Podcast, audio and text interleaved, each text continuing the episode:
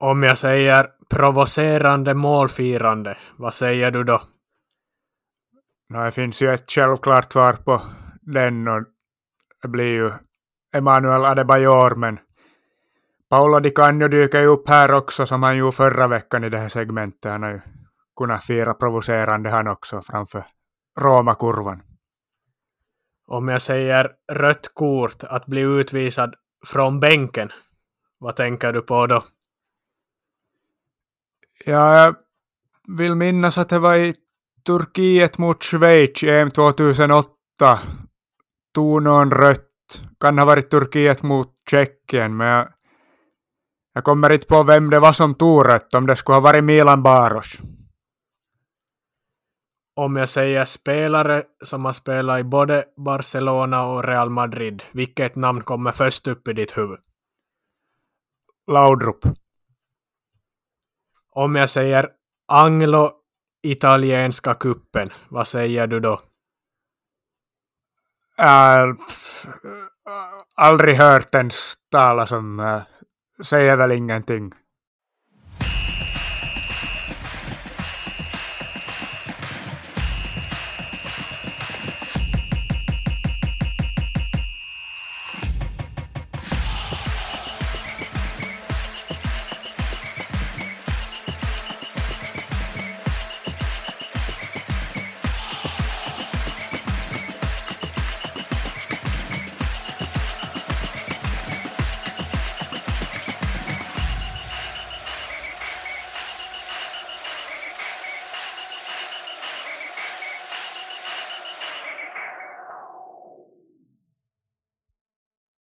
Ja, välkomna till ett nytt avsnitt. Idag har vi ganska mycket att prata om, så vi tänkte att vi slösar ingen tid och går helt enkelt direkt in på, på det aktuella som har hänt inom finsk fotboll här till en början. Och vi noterar att Gnistan vann med hela 10-1 mot Japs i Ykkönen igår. Och det är ju märkligt att matcher kan sluta 10-1 på näst högsta nivån i Finland, kan man ju tycka. Ja, man blev väl utskämda rejält där, Japs som är nykomlingar. De har väl aldrig varit så här högt uppe. Japs från Järvenpää, Träskända på svenska, är någonstans i Nylandet. Lite mindre lag som har tagit sig upp till näst högsta divisionen, men ja, om man kommer upp Visst, de är inte lika starka som Gnistan, men att förlora med 10-1 är ju pinsamt och ja, ja, vad ska man göra om man, om man förlorar 10-1? Va? Hur agerar man då? Ja, nu borde man ju nästan spark tränaren direkt nu. Men jag vet inte, sådana resurser finns knappast där i Järvenpää. Douglas Kae gjorde väl fem mål i matchen, före detta VPS-anfallaren åtminstone varit någon säsong i Gnistan nu. Jag har inte kollat skytteligan, men jag antar att han leder skytteligan nu med fem mål på en match. Jo, Gnistan har väl satsat i flera år på att börja etablera sig på lite högre nivå. Ja, från och till har det väl gått, men kanske det, den här säsongen som man på, på fullaste allvar kan vara med och utmana i i toppen om ett avancemang till högsta ligan. Men, men Japs däremot, de allt annat än nedflyttning är väl en skräll om man förlorar med 10-1.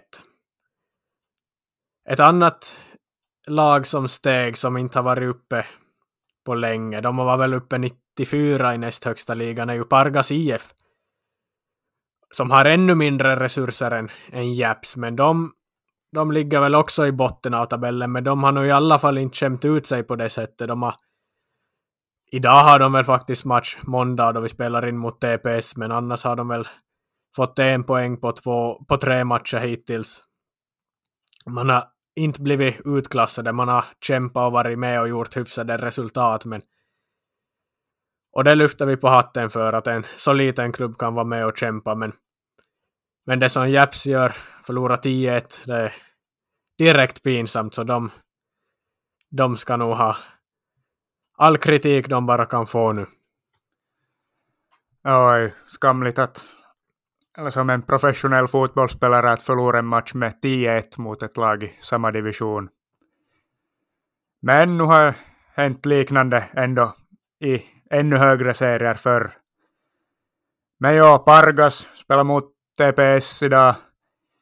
Jag råkar ju inte vara i Åbo för tillfället. Vi sitter faktiskt och spelar in här från samma plats för en gångs skull. Annars skulle jag säkert ha gått och se på TPS mot Pargas i Ykkönen, lite av ett lokalderby. Och Pargas är en klubb med, ja de har ju inte några stora resurser de heller. Vad hade de? 30 000 i spelarbudget inför säsongen och det blir ju nog en kamp för att hålla sig kvar där också för dem, eller för deras del. Det är ju bara andra gången de är uppe i Ykkönen också. Åkt väl ut direkt då de var, de var där senast, 1994. Ja, de var ändå nära att vinna faktiskt mot BK35. De, det slutade väl oavgjort, men de ledde 2-0 jag tror PK35 kvitterar på en hörna på tilläggstid, så de har väl haft lite otur också, men de har ju inte skämt ut sig i alla fall. Har väl någon namnkunnig spelare där, Thomas Radecki, eller Thomas Radecki kanske det blir, lillebror till Lukas Radecki som folk kanske känner till lite bättre. Ja, jag tror till och med att det inte spelar budgeten som är 30 000 utan hela klubbens budget, så de är nog ett ett lag som slåss mot oddsen, men vi ska följa med och se intressant med svenskspråkiga lag uppe i, i de högsta divisionerna också. De gör det bättre än Japs i alla fall, men ska vi gå vidare till högsta divisionen då, där har vi väl inte Ja, inte har väl hänt så särskilt många överraskande resultat senaste omgången. Det är väl att SJK förlorar igen som är det vi noterar och de, ja, de går fortfarande tungt. Ja, det var ett tidigt krismöte på Oma SP-stadion i Seinejoki. Lahti kom dit och vann med 2-1 avgjord i 85 något sånt på ett ja, ganska komiskt självmål. SIK-försvararen nickade in bollen i eget. Såg ganska dumt ut. Men tungt för SJK. Båda de här lagens tränare är väl de lagen som har ryktat som att tränarna kanske sitter som lösast. Lahtis tränare räddar ju jobbet lite för en tid framåt kan man ju tänka sig, men SJKs tränare Gomes, han, han kan ligga ganska risigt till har jag på känn. Ja, SJK... de har ju sparkat tränare tidigt på säsongen förr och de brukar ju inte vara alls rädda med att är rädda för att sparka tränarna. De har ju nog resurser för att ta in nya och behålla lönekostnader och sånt. Så. så ja, han har väl inte många matcher på sig nu, Gomes, kan man ändå tänka sig. Nej, är det några andra resultat eller matcher du vill gå in på närmare från högsta ligan? Nej, no, Kups tappar ju poäng lite onödigt kan man tycka, borta mot IFK Mariehamn. Och ja, då jag såg Mariehamn mot Inter tyckte nog de var så dåliga att ganska överraskande att Kups tappade poäng. Och nu leder ju HIK serien. De har ju en match mer spelad. Så Kups leder väl om de vinner sin match som de har mindre spelad, men den ska ju vinna så. Ja, på tal om Inter, jag såg matchen mot Honka, deras såg jag på TV. 2-1 vann Honka hemma då. Och gräsmattan var ju fullständigt bedrövlig. Mer brun än grön och det präglar ju matchbilden ganska, ganska så mycket. Och Inter fick en spelare utvisad för andra matchen i rad. Så de har fått klara sig med decimerat antal spelare i två matcher nu de två senaste mot HJK och Honka. Jag slutade i förlust båda gångerna. Honka gjorde väl ett sent mål på hörna och vann 2-1 mot HJK. Fick de en felaktigt straff, ja felaktigt tilldömd straff mot sig. Sa jag rätt nu? Ja. Ja, så de har ju haft lite marginalerna mot sig i alla fall Inter på sistone. haft två tyngre matcher. Ja, på damsidan så, så är det precis som på förhand att Kupse tippade som topplaget och om man kollar på deras målskillnad så är de helt överlägsna. Men de är faktiskt på samma poäng som PK 35 för tillfället. Men när lagen väl kommer, när det spelas lite mer matcher kommer väl Kupsova i ensam majestät där. Så får, vi får se om, om de på här sidan också kan följa med och med HJK i toppen och det kan bli guld både på dam och herrsidan för Kups den här säsongen. Det blir intressant att följa med. Men det var en lite intressant nyhet vi, vi noterar här från finska ligan också. När HIFK från Helsingfors mot VPS från Vasa kommer spela i en match i, i juni. De har kommit överens om att de ska ändra avsparkstid för den här matchen och spela den på ja, som en midnattsmatch. Det är väl 18 juni i Helsingfors de ska spela med avspark 23.00. Vilket betyder, betyder att matchen kommer ta slut efter midnatt, att den börjar 18 juni och slutsignalen kommer ljuda den 19 då. Det här är ju något ett intressant påfund som man ja, man vill väl locka kanske, ja, kanske mer folk än vanligt eller lite annat folk än vanligt eller man vill göra en grej att spela en midnattsmatch eftersom Finland har ja, sol mitt i natten på sommaren ofta så kanske nog inte så långt ner som i Helsingfors men midnattsmatch ska man spela och det här är faktiskt inte något något nytt i Finland är det väl nytt, men vi har ju i Sverige sett då för några år sedan i allsvenskan då GIF Sundsvall spelade mot AFC Eskilstuna en sån här match. Och det blev väl inte så lyckat där har jag för mig. Jag var väl ja, såklart lite trötta lag som ni hör Sundsvall mot AFC. Men jag minns ju själv då man spelade i Piteå Summer Games 2005 som junior med Iskmo Jungsund. Då spelade spelades ju några matcher där sent på kvällen eftersom Piteå uppe i Norrland, ja, de får midnattssol. Hela Piteås Summer Games slogan var väl Playing in the light of the midnight sun. Det var ju fint och mäktigt, speciellt för lagen från andra delar av världen att få spela på kvällen utan lampor med ja, det naturliga ljuset helt enkelt. Ja, det blir ju intressant att se det där midnattsmatch. Barca körde väl något sånt också någon gång i början av 2000-talet då Ronaldinho just hade kommit till klubben. Och ja, där blev väl kanske mer succé än då GIF Sundsvall spelar mot AFC Eskilstuna i allsvenskan. Men får se hur det blir här i Finland. Det har ju varit mycket kritik och snack och diskussion om, om publiksiffrorna här i inledningen av av veckosligasäsongen och ja, det är väl lite samma visa varje år att det gnälls på att det kommer för lite och, och det är ju sant och förstås så är det ju. att Skulle gärna få vara mer folk på matcherna men inte vet man. Vill folk komma och se mitt i natten på en match då? Det är väl frågan. Kanske, jag vet inte. Åtminstone kan jag tänka mig att för spelarnas del är det kanske inte så jättekul kan nog tänka mig att det skulle vara ganska så svårt att förbereda sig med kost och sömn och allting inför en sån match. Alla rutiner och sånt man har så kastas ju ganska mycket omkull i en sån, ja man ska spela match först klockan elva på kvällen. Det är ju ovanligt. Sådana jippomatcher, ja, det förekommer ju andra sporter också.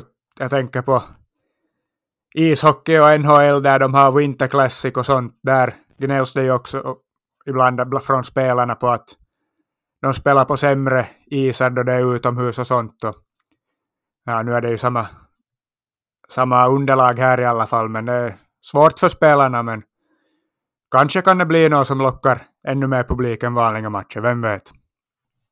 Jo, nej, väl, lös väl att testa lite nytt för att göra någonting speciellt. Och sena avsparkstider är inget som är vanligt i, i finsk fotboll. Jag vet inte, kanske det skulle vara att snegla lite mot vad Sverige fick till förra om åren, de sena måndagsmatcherna, som, eller alltså avspark klockan åtta eller nio någonting. Men Det blev som bra tryck minns jag, allsvenskan på måndagar på kvällen. Det var alltid bra tryck, men finska ligan börjar väl alltid senaste matcherna brukar väl börja halv sju någonting tror jag. Men ja, vi lämnar, lämnar det där och konstaterar att Tuija Hyrynen, finska damlandslagets back som har spelat, som har varit med länge nu, börjar vara till åren. Hon har vunnit sin femte ligatitel med Juventus damer. Det blev klart i helgen när man, när man vann Serie A på damsidan. Och ja, Juventus bestämde sig för några år sedan att satsa ordentligt på damlaget och det gick ju väldigt lätt. Fem raka ligatitlar fick de där. Men Nora Heroms Lazio åker däremot, däremot ut. Vilket är, är tråkigt för, för en bra spelare och ett, ett lag som, ja, de var väl tidigare, eller ett av de lag som först hade damlag i Italien. De hade ju redan på 80-talet spelade ju Pia Sundhage där, bland annat. Ja, men de har inte riktigt hängt med nu. Det här börjar satsas i Italien lite senare än på andra håll i världen, i Europa. Men ja, italienska lag har börjat satsa mer och Lazio har inte hängt med. Juventus går ju i bräschen där och har vunnit fem ligatitlar som du säger, men de har nog hittills haft det svårt i Europa den här säsongen. Var väl första de på allvar var med och lite konkurrera i Champions League och gjorde tufft för Lyon i kvartsfinalen, men men ja, ganska tråkigt att Lazio faller. Tråkigt för Herum också. Sen annars kan vi ju konstatera att Pohjanpalo fortsätter vara glödhet gjort sitt sextonde mål för säsongen. Och är fortsatt i delad skytteligaledning i Turkiet. Fast han spelar i ett bottenlag som typ redan är klara för nedflyttning. Jag är inte helt säker på det, men han skrev i alla fall på Instagram så att han, han fortsätter kampen om att bli toppscorare i Turkiet. Så det är vad hans fokus ligger på i alla fall. Så man kan ju tänka sig att laget är redan nedflyttat då. När han skriver så att det är bara fokus på han själv. Och på tal om Turkiet så förra veckan pratade vi om att Teemu Pukki borde skriva på för Galatasaray eller en annan turkisk storklubb.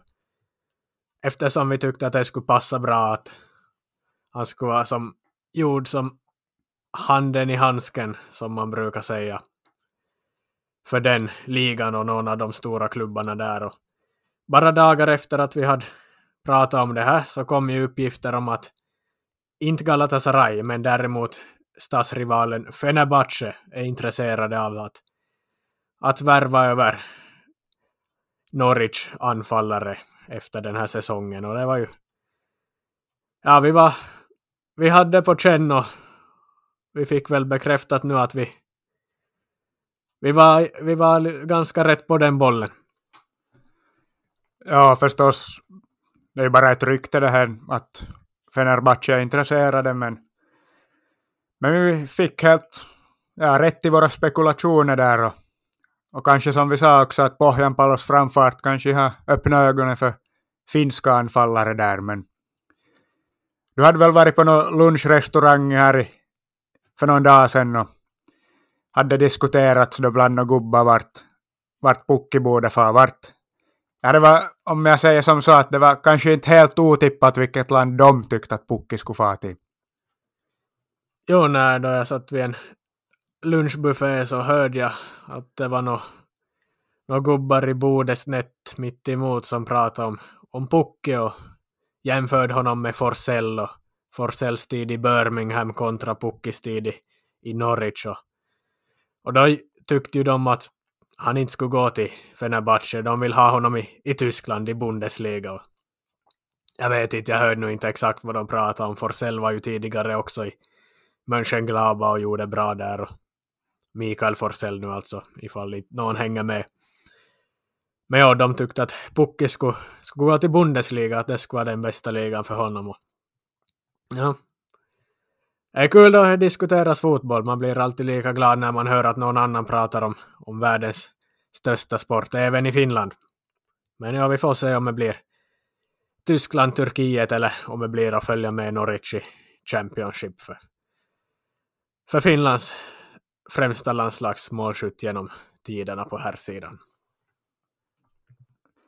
Ja, annat vi noterar är väl att U17-flickorna har spelat EM, eller spelar väl fortsättningsvis U17-EM i Bosnien, men är väl utslagna ur gruppen efter två förluster mot svårt motstånd. 2-0 mot Frankrike och 4-0 mot Spanien. Så vi kanske inte behöver diskutera något mer om den turneringen och kan istället säga att Glenn Kamara har skjutit Rangers till final i Europa League. Klassiska Rangers slog ut plastklubben Red Bull Leipzig. Och det är ju kul. Jo, det är väl länge sedan Glenn Kamara har... Han var ju, som vi var inne på, lite på bänken och har haft det lite tyngre än de senaste säsongerna, men nu fick han göra ett blytungt mål, ett riktigt viktigt mål i, i semifinal i Europa League. det finns ju chans nu för honom att ta hem titeln Europa League med Rangers. Så det är väl inte många finska spelare som har vunnit Europacupen genom åren. Det är väl Champions League har vi ju både Littmanen och Hypia, men Europa League, Uefa-cupen, ja Hypia har ju vunnit Uefa-cupen också, men nej. Just nu kommer jag inte på någon så här rakt av någon finsk spelare som har fått lyfta någon av de två stora europeiska bucklorna, men Glenn Kamara och Rangers ska spela final nu mot Eintracht Frankfurt som slog ut, ja vem, ja de slog ut West Ham ju. Så blir Frankfurt Rangers i final och den här finalen spelas ju i Sevilla. Och det är lite speciellt, det är ju en arena som rymmer 40 000 drygt. Och Rangers och Frankfurt är ju två riktigt stora publiklag så de kommer väl ha med sig en ja, jag vet inte om jag överdriver, men det kan nog vara uppemot 100 000 från Tyskland och respektive Skottland, så det kommer ju bli en sensationell publikfest där i Sevilla, och det är ju speciellt i Sevilla eftersom det var samma stad som Celtic spelade Uefa Cup-final i 2003, då de förlorade mot, mot Porto. Och nu ska alltså Rangers spela final i samma turnering i samma stad som Celtic en gång gjord. Och det återstår ju att se om de kan göra det som Celtic inte lyckades med där, att, att vinna Uefa-cupen eller Europa League som den heter nu för tiden. Men, men Celtic, de hade väl med sig 80 000 och fans dit och fast de inte vann så har de ju gjort en massa dokumentärer och filmer och skrivits böcker om ja, vad heter det, Boys from Sevilla eller någonting, alltså alla fans som tog sig till till Sevilla. Det var ju, lär ju ha varit en av tidernas största supporterinvasioner då, då Celtic var ja, och laddade upp inför finalen där i Sevilla. Och det finns ju potential att Rangers kan göra något liknande nu. Men grejen är ju att de också möter ett Frankfurt som också kommer ha med sig jättemånga supportrar dit. Ja, Frankfurt de intog väl både London och Barcelona, de Frankfurt-fansen, på, på sin väg till finalen. Ja, då de mötte Barcelona i kvarten hade de väl på något sätt kommit över 30 000 biljetter till den matchen, så det var nästan som att Frankfurt skulle spela hemmamatch där. Åtminstone hade de typ lika mycket fans som Barca själva hade, fast det var Barcas hemmamatch. Och ja, Frankfurts fans är högljuddare än Barsas fans om man säger så. Så det märktes att, att Frankfurt hade tagit över den arenan. Överlag så kan man ju konstatera att de här europeiska finalerna som nu väntar av ganska så mäktig dignitet. Vi har i Conference League har vi Roma mot Feyenoord, klassiska klubbar. Europa League har vi Frankfurt mot Rangers, som vi redan sa. Fina klassiska klubbar där också. Och i Champions League där har vi ju vårt Liverpool mot Real Madrid då. Klassiskare än så blir det ju inte. Så. Alla plastklubbar ute i Europa har fått lida nederlag och, och riktiga fotbollsklubbar är i final i alla, alla tre europeiska turneringarna. Ja, medan Liverpool troligen, nu ser det ut som att det inte kommer att räcka till att matcha Manchester City i tabelltoppen i, i Premier League. Där verkar nog City dra det längsta strået och ta hem ligatiteln. Man ska nog aldrig säga aldrig, men de verkar nog vara starkare i ligan. Men som du sa i Europacupen, Champions League här, börjar ju vara gammalt det här redan, men det var ju förra veckan så. Så jo, Liverpool jobbet nere på El Madrigal mot Villarreal. Medan Manchester City, som vanligt, åkt ur. Man har inte, även om man kanske är, man är bättre än Liverpool på många ja, många år och gör bättre resultat i ligan och så, men Europa har de inte i sitt DNA där. Där är de inte helt enkelt, utan Liverpool har Europa i, i blodet medan Manchester City mer är vana att möta Ipswich, Oldham och Barnsley. Eh, mer bekant motstånd för dem än de europeiska giganterna. Och än en gång så höll inte huvudet för dem. Och det var ju lite synd för jag skulle gärna ha mött Manchester City i final för då skulle ju Liverpool garanterat ha tagit hem Champions League-bucklan. Men nu blir det ju mycket svårare då Real Madrid står för motståndet. Men Man City, ja, åkte ut mot Monaco 2017 och blev slaktade av Liverpool 2018 med 5-1 totalt. Och åkte man ut mot mot superförlorarna Tottenham 2019. 2020, vem åkte man ut mot då? Det var, det var Lyon. Och i fjol förlorade man finalen mot, mot Chelsea. Och i år var man nära, men Real Madrid ja, gav dem på käften i, i sista stund. Ja, jag brukar ju aldrig ens se på Manchester City-matcher annars, men jag jag kollade nu det här returmötet i, i onsdags ja, mot Real Madrid och man hade ju känt på sig att någonting kanske kan hända ändå. Man hade ju helt gett upp alla förhoppningar på att Real skulle hitta på något där.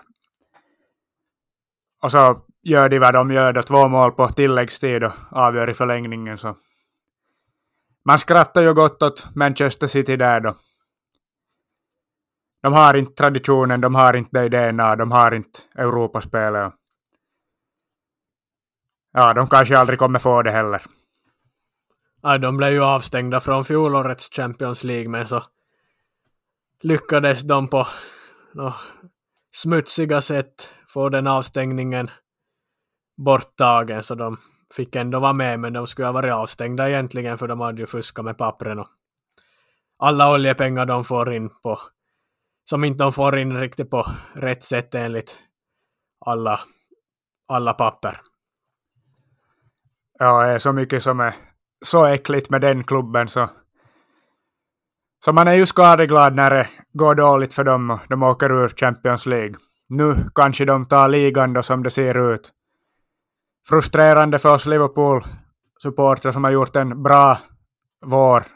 Hämta i kappet stort poäng poängskillnad där. Man hade ju gett upp ligan i, i julas, men så har vi tagit oss tillbaka och så en dålig sekvens då försvarsmässigt så släpper vi in mål mot Tottenham och blir kryss. Men, men ser man nu till den stora helheten så borde ju City med de resurser de har inte bara vinna ligan varje säsong, utan de borde vinna alla fyra turneringar som finns varenda år, varenda säsong med de resurser de har. Oändliga resurser oändligt med pengar. De kan köpa 60 miljoner skyttebackar och ha flera stycken av dem på bänken. Och ja, ingen ska kunna tävla med dem över tid så som det ser ut. Men, men fotboll är inte bara pengar som vi ändå har fått se här med Manchester Citys tama försök att nå ett Champions League, ja en Champions League-pokal. Ett lag som också slåss med, eller som slåss med mindre resurser, även om de är en stor klubb, är ju Milan. Som egentligen inte ska vara tillräckligt bra för att, att vinna årets serie A, men nu ännu en vecka har gått och man vann igen. Och nu är det nog inte mycket kvar för att man för första gången på, det blir väl 11 år, får höja Serie A-pokalen i skyn. Men vi ska inte prata om den där toppstriden nu idag. Vi har pratat om det allt för ofta känns det som. Och gå till botten istället där jag kollar på Salernitana Cagliari. Och jag var ju ja, vi har varit inne på att Salernitana kan göra en great escape och hänga kvar trots att man har varit stendöda. Men Ah, gårdagens match mellan Salernitana och Cagliari. Två lag som slåss vid nedflyttningsstrecket. Det blev en, en av de mäktigaste matcherna jag sett för den här säsongen. Det var ju jättebra tryck på, på arenan. Det är väl en av Europas brantaste ståplatsläktare där då. Bakom ena målet som finns jättefina klipp på Youtube från deras supportersånger. Och Salernitana gjorde 1-0 på straff. Simone Verdi fira provocerande. Han gled framför Kaljaris bänk på knäna.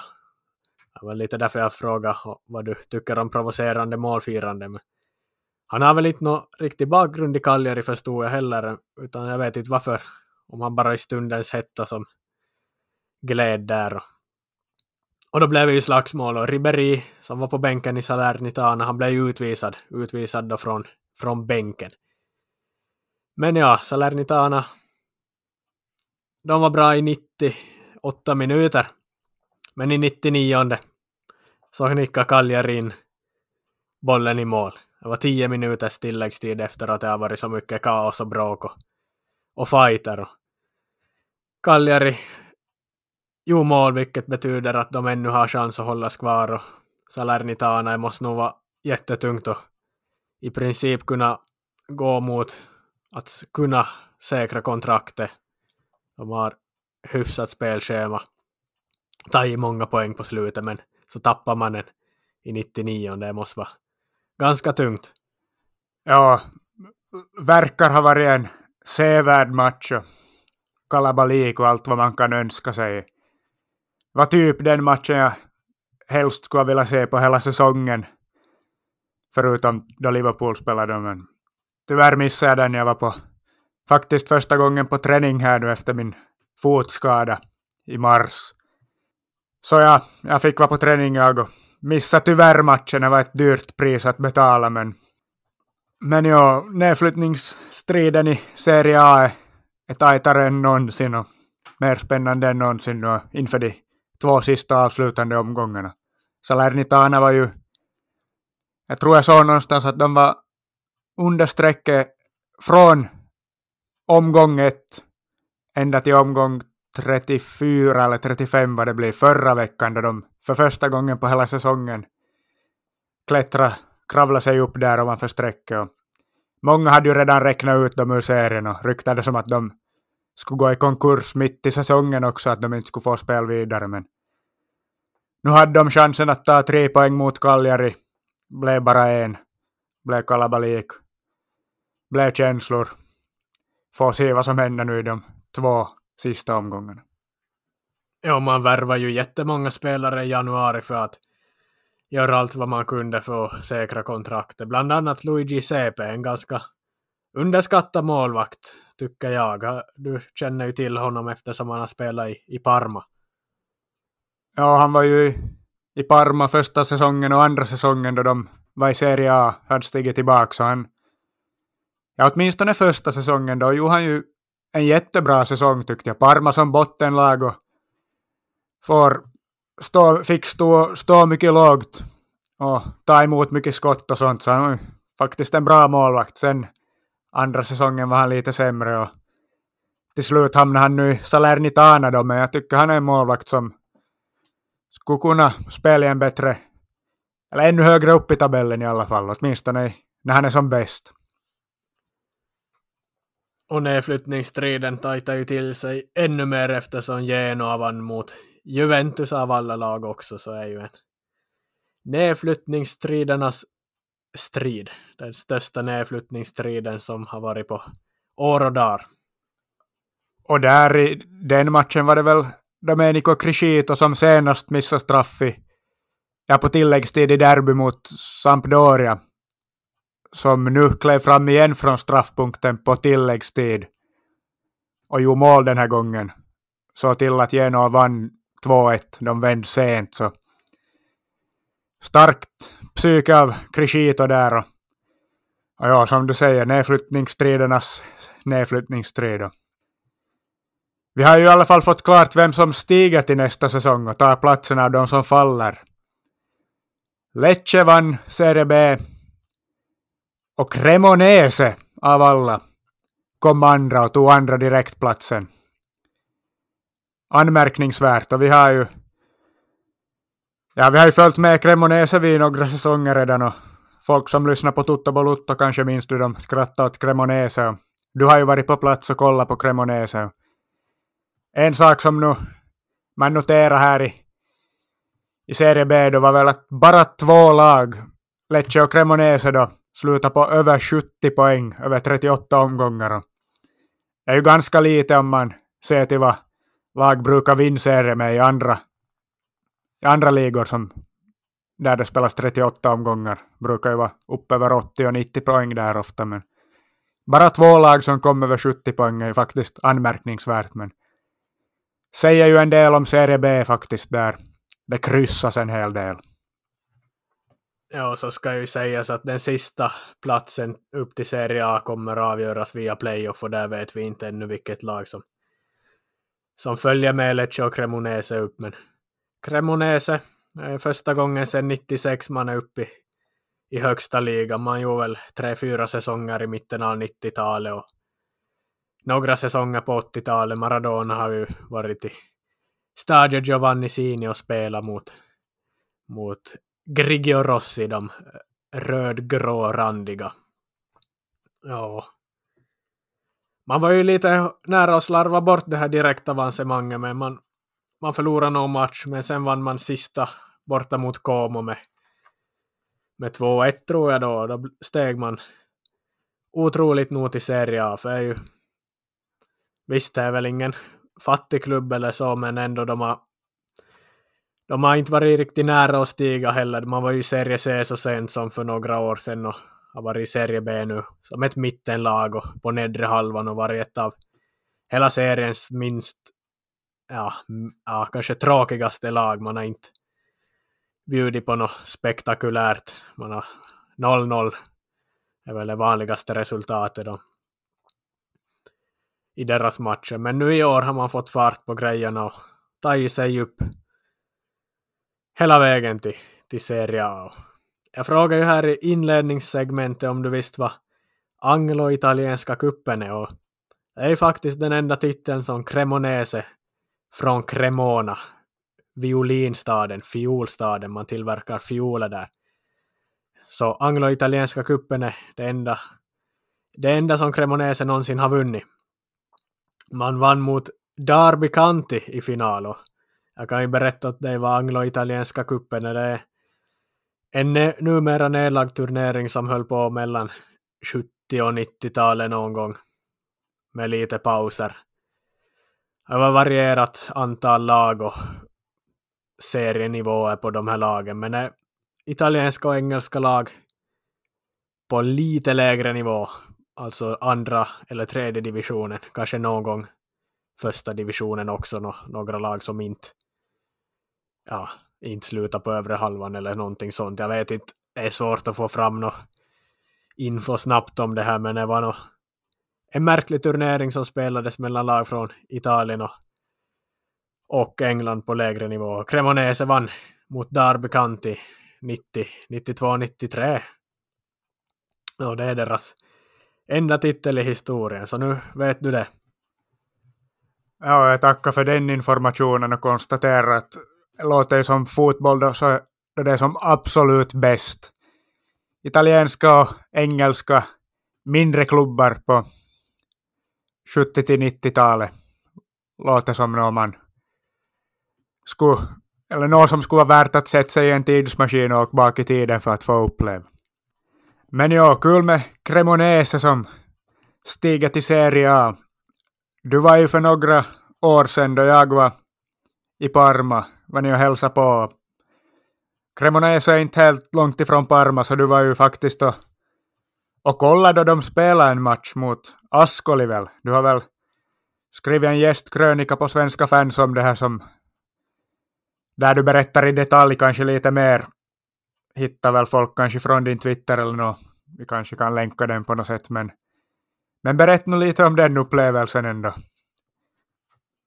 Ja, nej, var ju lite... Vi hade ju bokat, vi skulle kolla på Parma, Napoli på söndagen där, men på lördagen var ju... Ja, ni... Du och farsan gick väl på, på era, ju, alltså Parmas juniormatch, men... Men jag valde att få lite på Serie B-fotboll. Jag hade lite alternativ eftersom Parma ligger ganska bra beläget och man kan få lite åt, åt alla håll och kolla på närliggande fotboll. Det är väl Brescia och kanske Padova eller någon som spelar den dagen, men ja, Cremonese kände jag att det, det går bra med tåg dit och kan vara intressant att se fotboll på någon arena där inte särskilt många andra har varit någonsin. Serie B, Cremonese, Ascoli, februari 2019. Och jag ska väl inte dra hela resan här inte. Det var ju problem med tågen och blev en språngmarsch till arenan och jag kom i sista stund men jag hann in på arenan på Stadio Giovanni Sini i tid till avspark och det var ju ja, mäktiga fans. Det var ju de sjöng Dai Cremo och flera mäktiga sånger och riktigt, riktigt äkta fotboll, äkta serie B-fotboll. Det var sliten betong och dålig gräsmatta och försvarsinriktade lag och, och få mål. Ascoli vann ju matchen med 1-0 Cremonese på den här tiden för tre år sedan, de var väl inte, rosade väl inte marknaden precis och det klagades något fruktansvärt där på slutet och det gnälldes och det var gamla gubbar som kastade sina programblad och och tråkigt nog var ju mycket rasism också som man som finns mycket i Syditalien, eller i Sydeuropa och Italien då speciellt kanske. Det var ju då en svart spelare i Ascoli. Ja, han var väl skadad och ligg ner, men det, det var ju för sent på matchen för att Cremonese-supportrarna skulle, skulle förstå att han var skadad på riktigt, så de hoppade ju runt och gjorde gorillaljud och apljud och rasistiska läten mot honom och det var ju alltså vuxna 40-50-åriga män som hoppar runt och, och grymtar som gorillor. Det är lite komiskt och, och tragiskt såklart allra mest. Det ska ju sägas att det är ju inte alla supportrar som beter sig så här utan det är ju ett fåtal men det räcker ju med att tio, tio gubbar är rasister så, så, så märks det ju. Och är tråkigt, men överlag var en bra fotbollsupplevelse och 90 procent av, av fansen är ju vettiga och sjunger fram sitt lag, men så finns det ju alltid idioter, precis som det finns i, i alla delar av samhället. Men det var en fin upplevelse överlag. Lite segt att hemmalaget förlorade då. Skulle de ha vunnit skulle jag väl ha varit mera, ännu bättre tryck där, men är nog en upplevelse som jag kommer ha med mig länge, att se på Serie B i en mindre ort. Och nu är det ju extra kul då man har haft ett öga på dem lite nu efter att ha sett dem på plats. Att, att de nu är uppe i Serie A och man får se på Serie A-fotboll när Milan och Inter och Roma och Lazio kommer dit till en arena som man har varit på och kollat Serie B på. Så är ju kul att Cremona får ett, ett lag i högsta ligan efter en 20-25-årig lång väntan. Ja, faktiskt överraskande att de stiger till Serie A.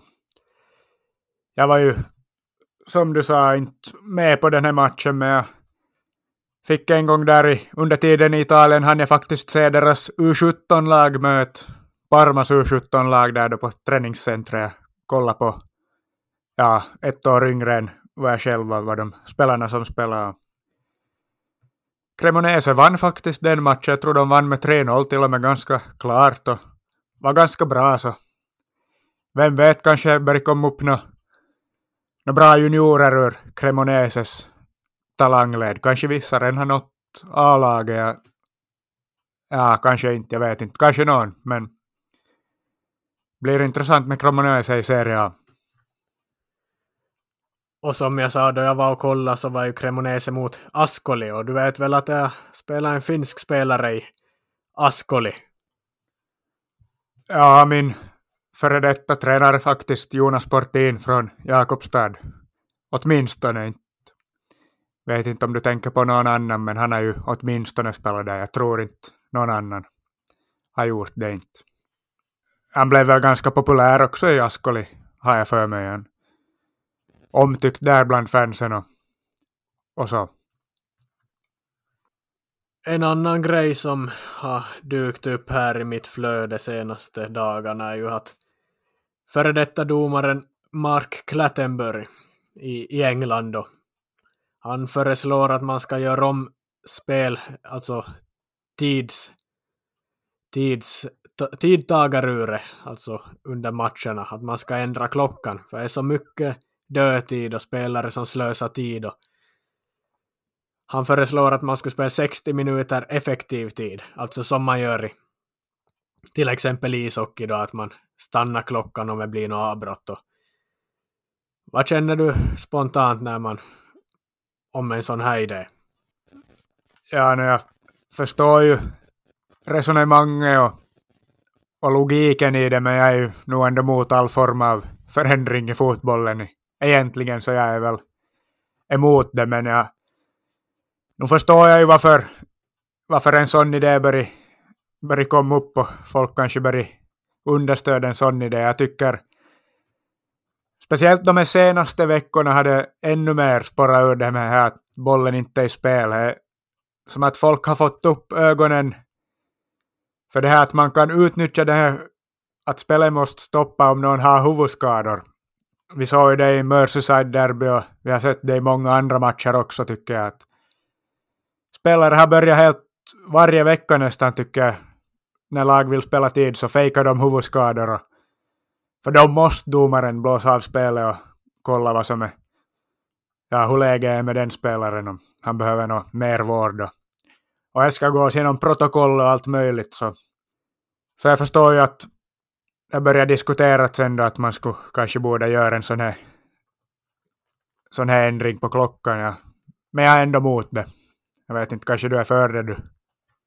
Nej, no, inte är jag ju för det, men jag förstår ju. Och det här är ju undersökningar som görs i, i England på högsta ligan, i Premier League då. 60 minuter effektiv tid skulle faktiskt vara mer än dagens 90 minuter, för av dagens 90 minuter speltid så är det bara 55, 55 någonting minuter som är effektiv tid av de 90 minuterna. Så av 90 minuter är 55 minuter effektiv tid då bollen är i spel. Och jag, under senaste tioårsperioden så läste jag att det har varit någonting på ja, ungefär liknande eller till och med lägre, någonting på 50 minuter som bollen är genomsnittligt i spel. Så det finns ju massa dödtid och tid som går åt, till annat än fotboll. Och, ja, fotbollen har ju alltid spelat enligt 90 minuter och man har aldrig stannat klockan, men om sporten skulle uppfinnas idag så tror jag ju att man definitivt skulle, skulle göra som i, i de andra lagsporterna, att man stannar klockan, men jag såg också på rekordet på den match där tid, alltså där det har varit minst effektiv tid sen man börjar mäta och det ja, jag kan ställa fråga, eller frågan till dig att vill du gissa på vilken match eller vilka lag som var inblandade i den här matchen och hur lite tid bollen var i spel när bottenrekordet i, i Premier League slogs? Ja, i Premier League alltså. Jag, jag såg tidigare här under säsongen att det hade gjorts någon statistik på det här också. Det var portugisiska ligan, den liga där bollen var minst i spel. Så jag hann redan börja fundera på portugisiska lag här, men i Premier League Ja, det var ganska omöjligt att, att svara på, men inte vet jag. Stoke mot Burnley. Jo, jag förstår att du säger Stoke och Stoke är faktiskt rätt svar. Stoke mot Blackburn. Det var väl för no, tio år sedan ungefär. Och, och då var bollen i spel enbart 39 minuter av 90 minuter. Så är mindre än en hel halvlek alltså som bollen var i spel och det var ju på den tiden som Tony Pulis var tränare i Stauko. Det är väl inte så överraskande, man minns ju hur, hur de spelade sin fotboll på den tiden.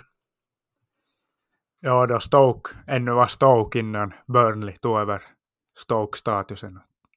Titeln som mest stokiga laget i, i serien.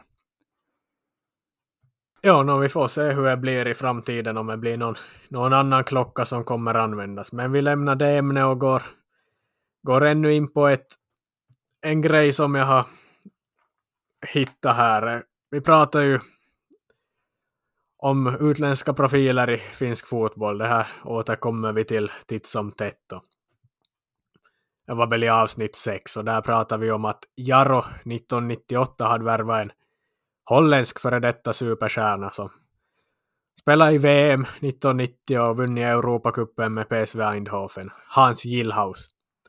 Och jag var faktiskt på en loppmarknad här i helgen och då såg jag faktiskt en, en bok om Jaros historia. Och då tog jag ju såklart upp den boken och bläddrade fram till 1998.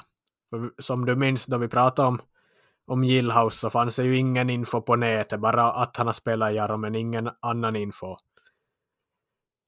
Jag tänkte att här kan man ju få lite mer fakta då. Jag bläddrade fram till 1998 i boken och, och där stod det faktiskt att man värvade Gillhouse till Jaro. Och det verkar ha varit en speciell sommar 1998 för, för Jaro. Man var på väg att åka ur serien, man var på jumboplats och fick då sportsliga ledningen fick i uppgift att, att värva ihop ett, ett lag som ska rädda, rädda kontraktet i högsta ligan. Och, och Gillhouse var väl en spelare som ändå gjorde helt okej. Okay. Han gjorde väl en två mål på sju matcher tror jag.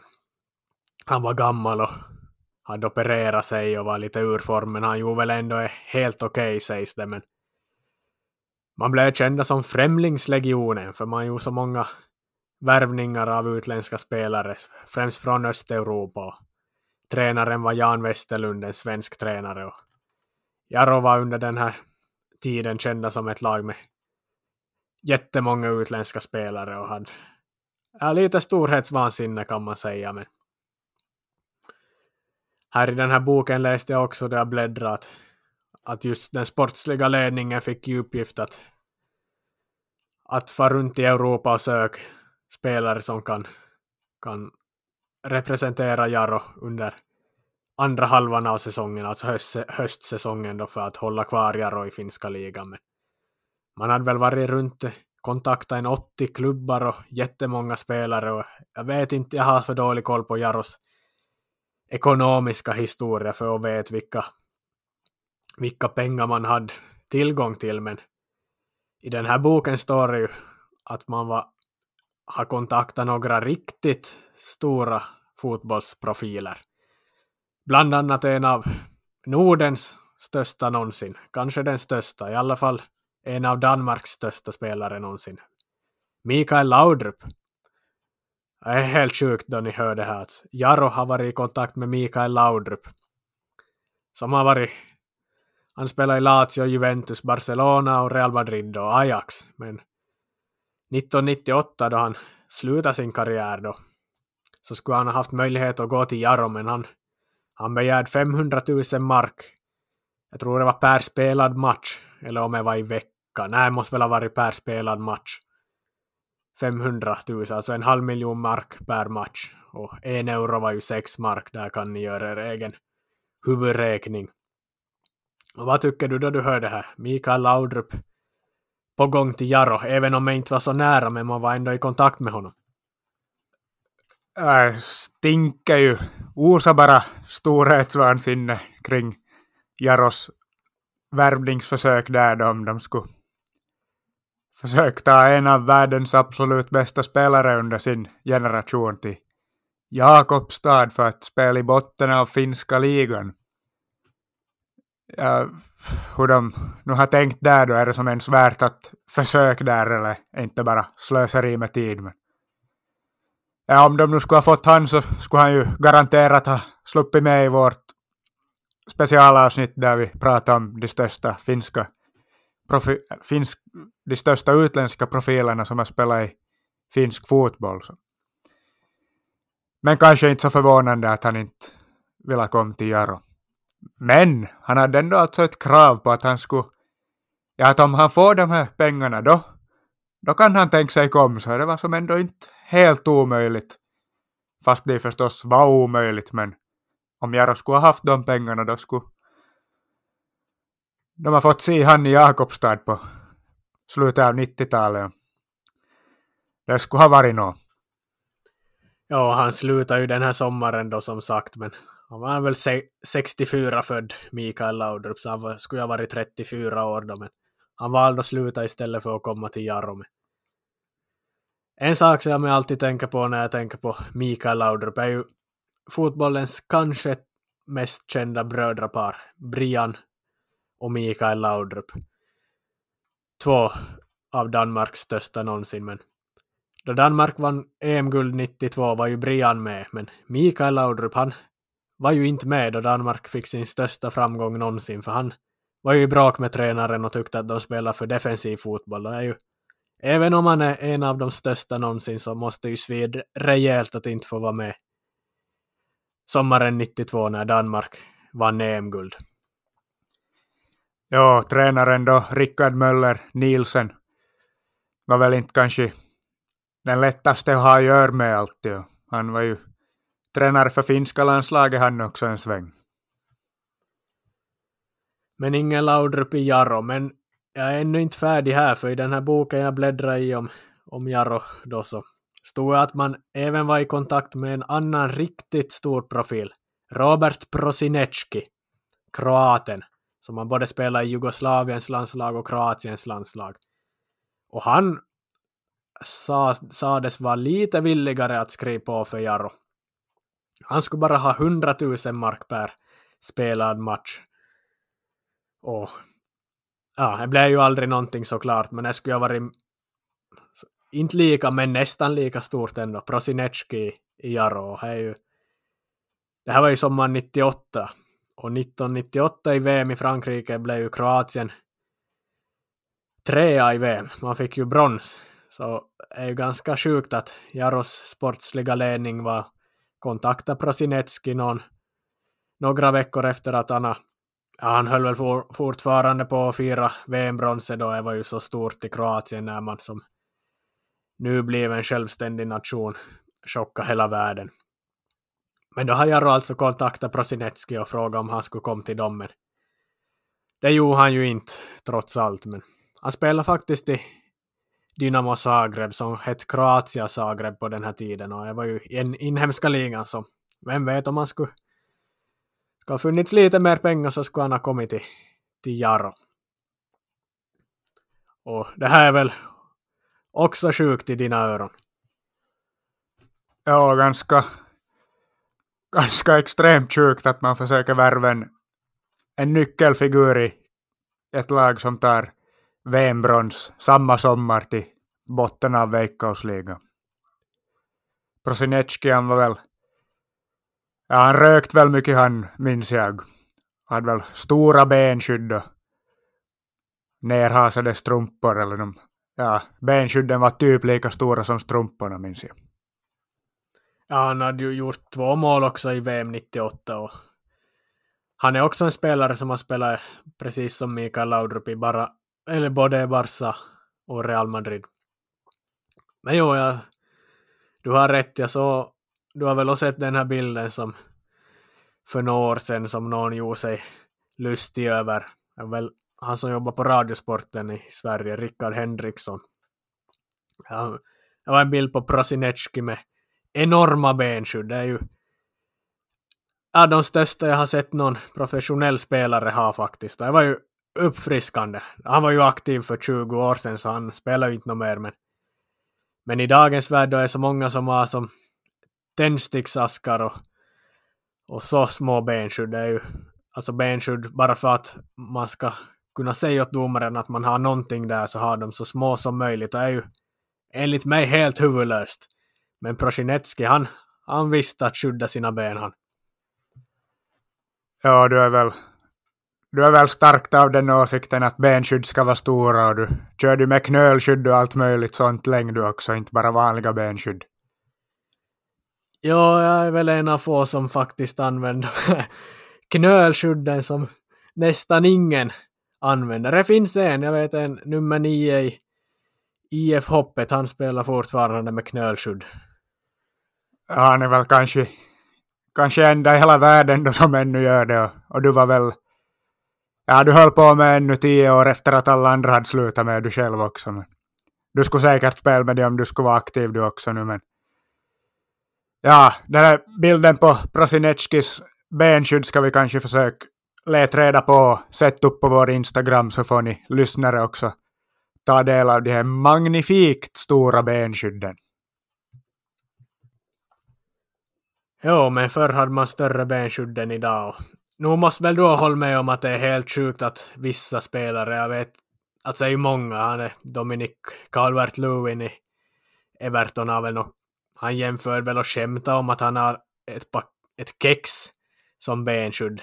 Jag tror han tweetade om något sånt någon gång, men alltså vad är idén med att man ska ha så lite som möjligt? Ja, det blir väl nog bara att man tycker att de är ja, känns klumpigt på benen och känns dåligt. Man känner sig klumpigare och de är i vägen och allt möjligt sånt. Inte vet jag nu varför man ska ha något sådär extremt små känns ju som överdrivet. Nu kan man väl bara ha vanlig storlek utan att det nu blir så farligt, tycker jag.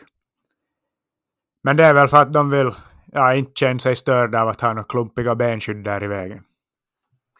Och då är det eget fel om man blir sparkad eller drar på sig någonting som ett benskydd skulle ha kunnat stoppa. Även om benskydden inte hindrar riktigt våldsamma tacklingar men, men ändå lite i alla fall.